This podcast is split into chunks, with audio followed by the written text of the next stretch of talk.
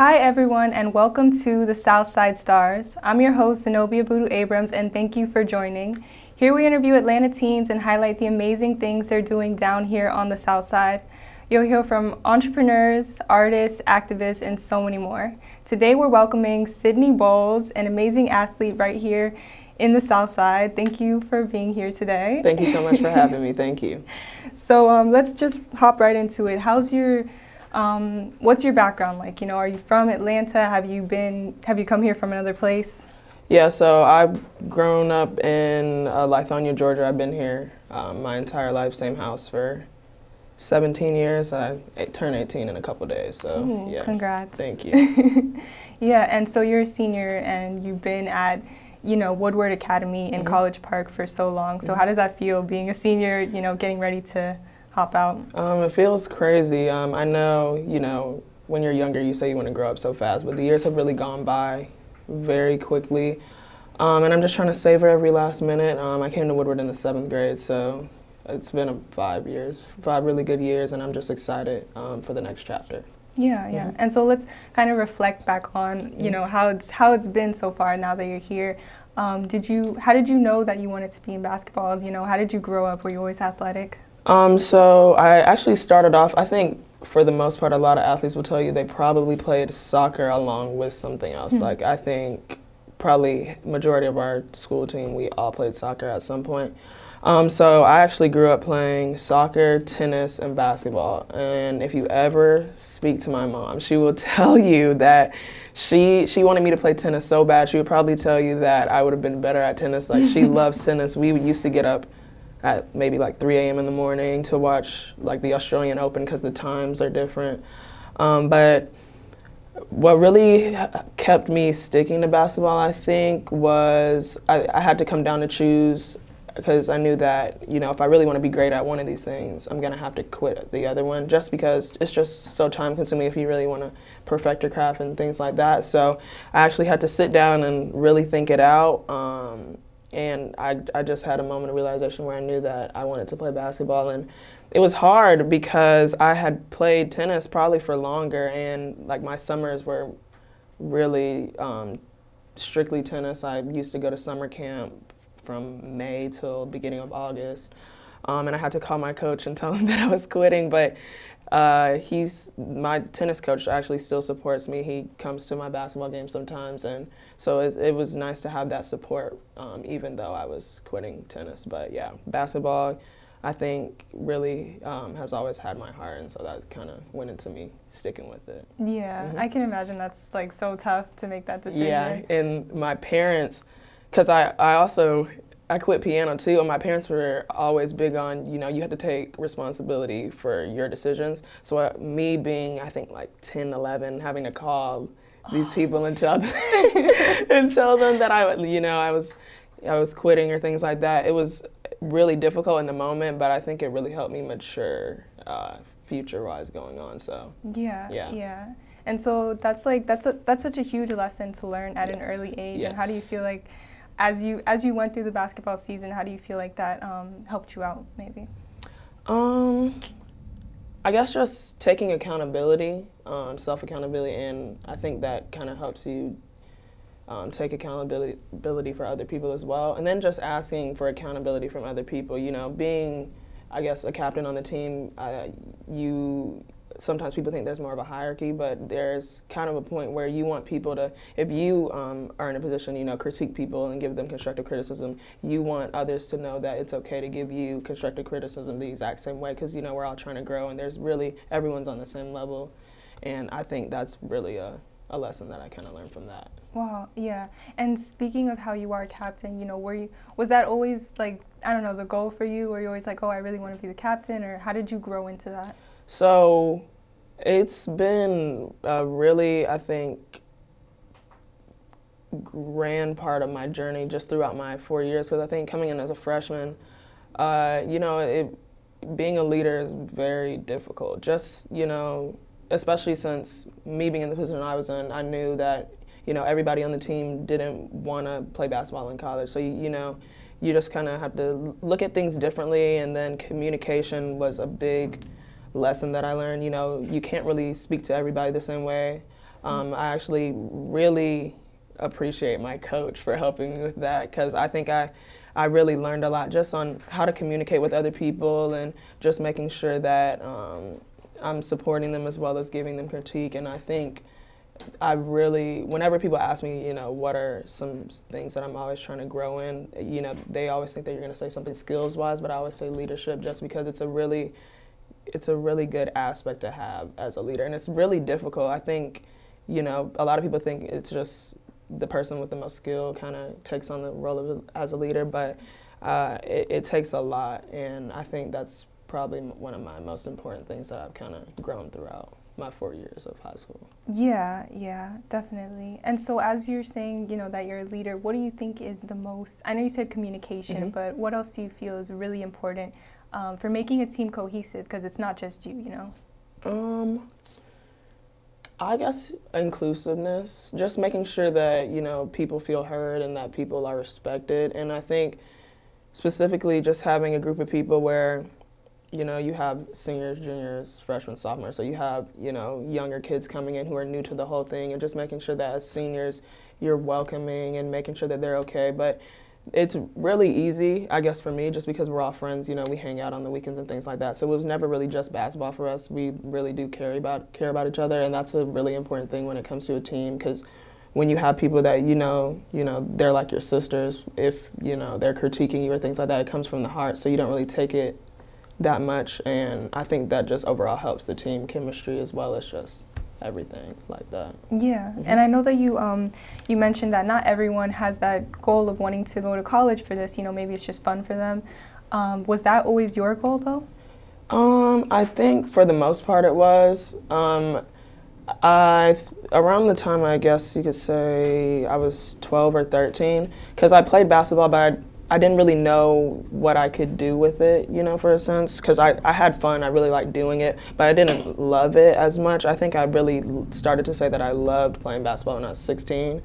And then I was just like, you know, this is what I want to do. I want to go to college for this. And then, you know, hopefully um, continue to develop and pursue professionally. So I, I think I would say around the time that I was 16 was really when I knew that I really wanted to continue out a career with basketball. Yeah. And so when you were when you were 16, were you still a freshman or were you a sophomore then? Let's see. I think I was a sophomore because I turned 16. Yeah, I was a sophomore. Oh, okay. 16, yeah. Yeah, so so basically I know that because we're on we're both seniors, mm-hmm. um, I know that that was around the time when the pandemic hit yeah. and it was a lot of changes. So can you speak a little bit about how that affected your season?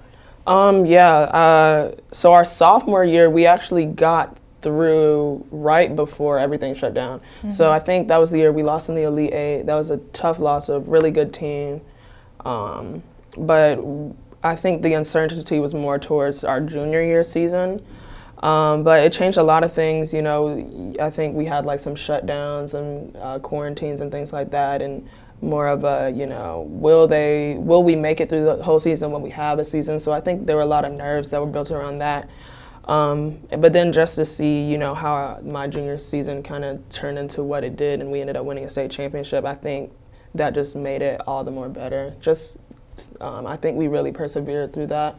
Um, just being safe, you know, a lot of the times we had to make decisions, you know, we should stay in, not go out as much because you never know what might happen. And then certain times where you just had to make sure, you know, just being super precautious about everything. And I think we did a really good job with that, and, and it all paid off. So yeah, yeah, and you know, I know that um, it was a really tough time for people. Um, because of like you know a lot of people were at least for my from my experience people were you know dropping out of the clubs that they'd normally been in and the sports and everything so as a leader how did you you know kind of help your team just you know stay focused and remember that this is what they all love well, one thing I think we constantly checked up each other in our group chat. I think we, we use it every day, so we yeah. still do. Um, and that just helps just communication throughout that. And then one thing that our coach did that was really, really good for us is that, you know, when we had like a break um, where like we couldn't play or anything or like exposure to COVID, um, we got on Zooms and we did like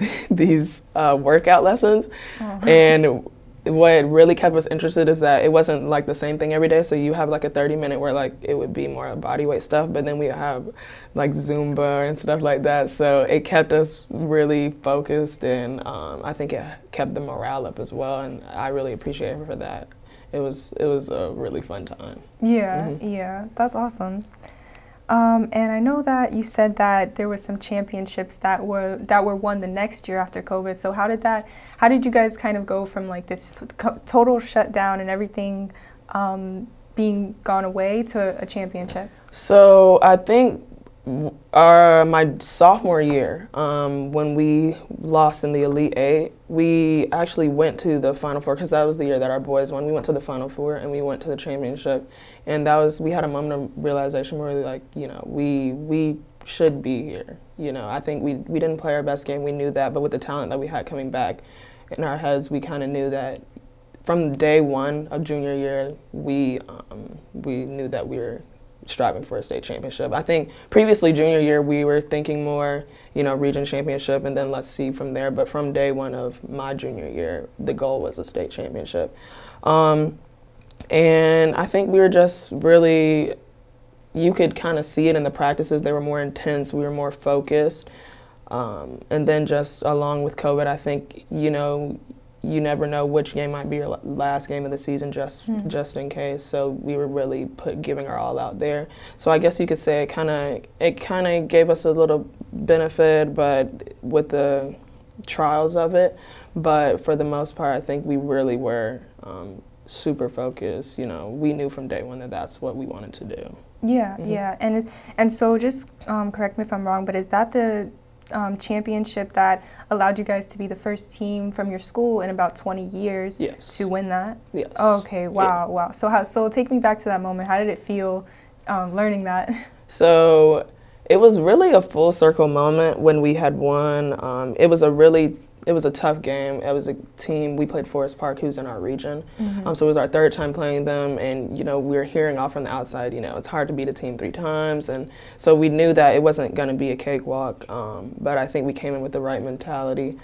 Um, but it was just uh, we everyone was just so overflowing with emotion in the moment. Um, it was just really nice to have one. Just seeing how especially from going to my freshman year to junior year, how much we've grown and just finally winning. And, you know, a lot of student, uh, student athletes, you know, they say that this is what they want to do, but actually accomplishing that, it just felt really great. And um, it was it was a really nice moment. then our, we, I don't think we knew uh, how long it had been until we started like hearing about it and it was really nice to hear from that and just to have my coach who was on the team who won in 99 and to come back and you know be a coach and nurture us like she has. It was it was a really great full circle moment. Yeah, yeah, definitely. Um, and I was gonna ask, you know, was that was that something that you had already kind of worked out with your coach, or was it something that just happened because of you know the hard work that you put in? Yeah, I think it, it's just something that kind of happened, um, and uh, we had talked about it a little because from our defense that we run, we watched some of the film from when um, she was in high school and they ran it. Mm-hmm. So we knew around that time was when they had won, and then it kind of came about after, and yeah. Yeah, mm-hmm. yeah.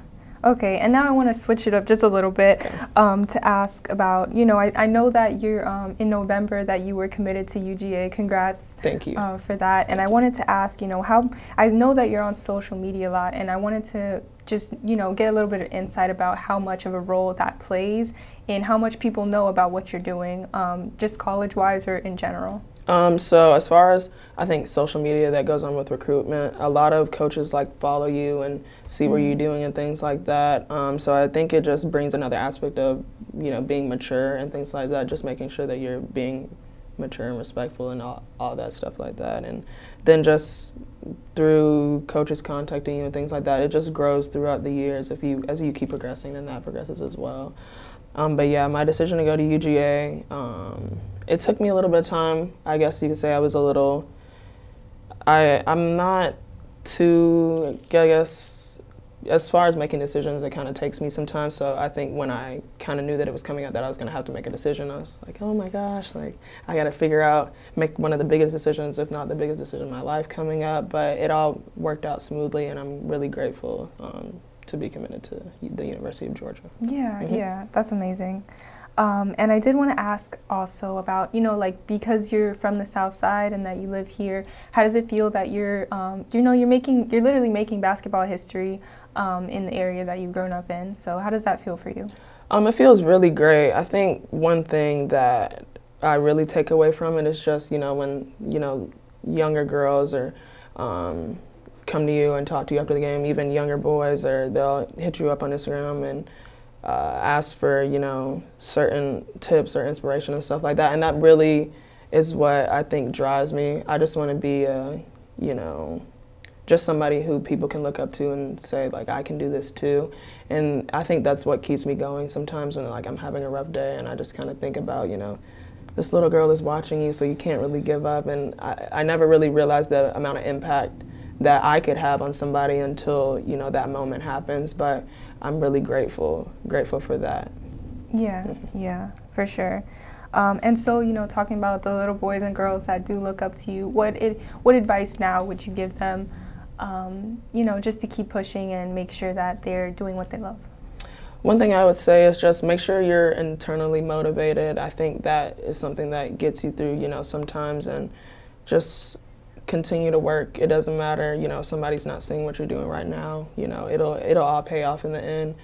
Um, and just make sure that you love what you're doing because I think a lot of people, you know, because uh, they're good or something, good at something, they you know want to keep pursuing it. But you're never really going to reach your true potential until you're doing something that you love doing, and uh, that's really advice that I would say.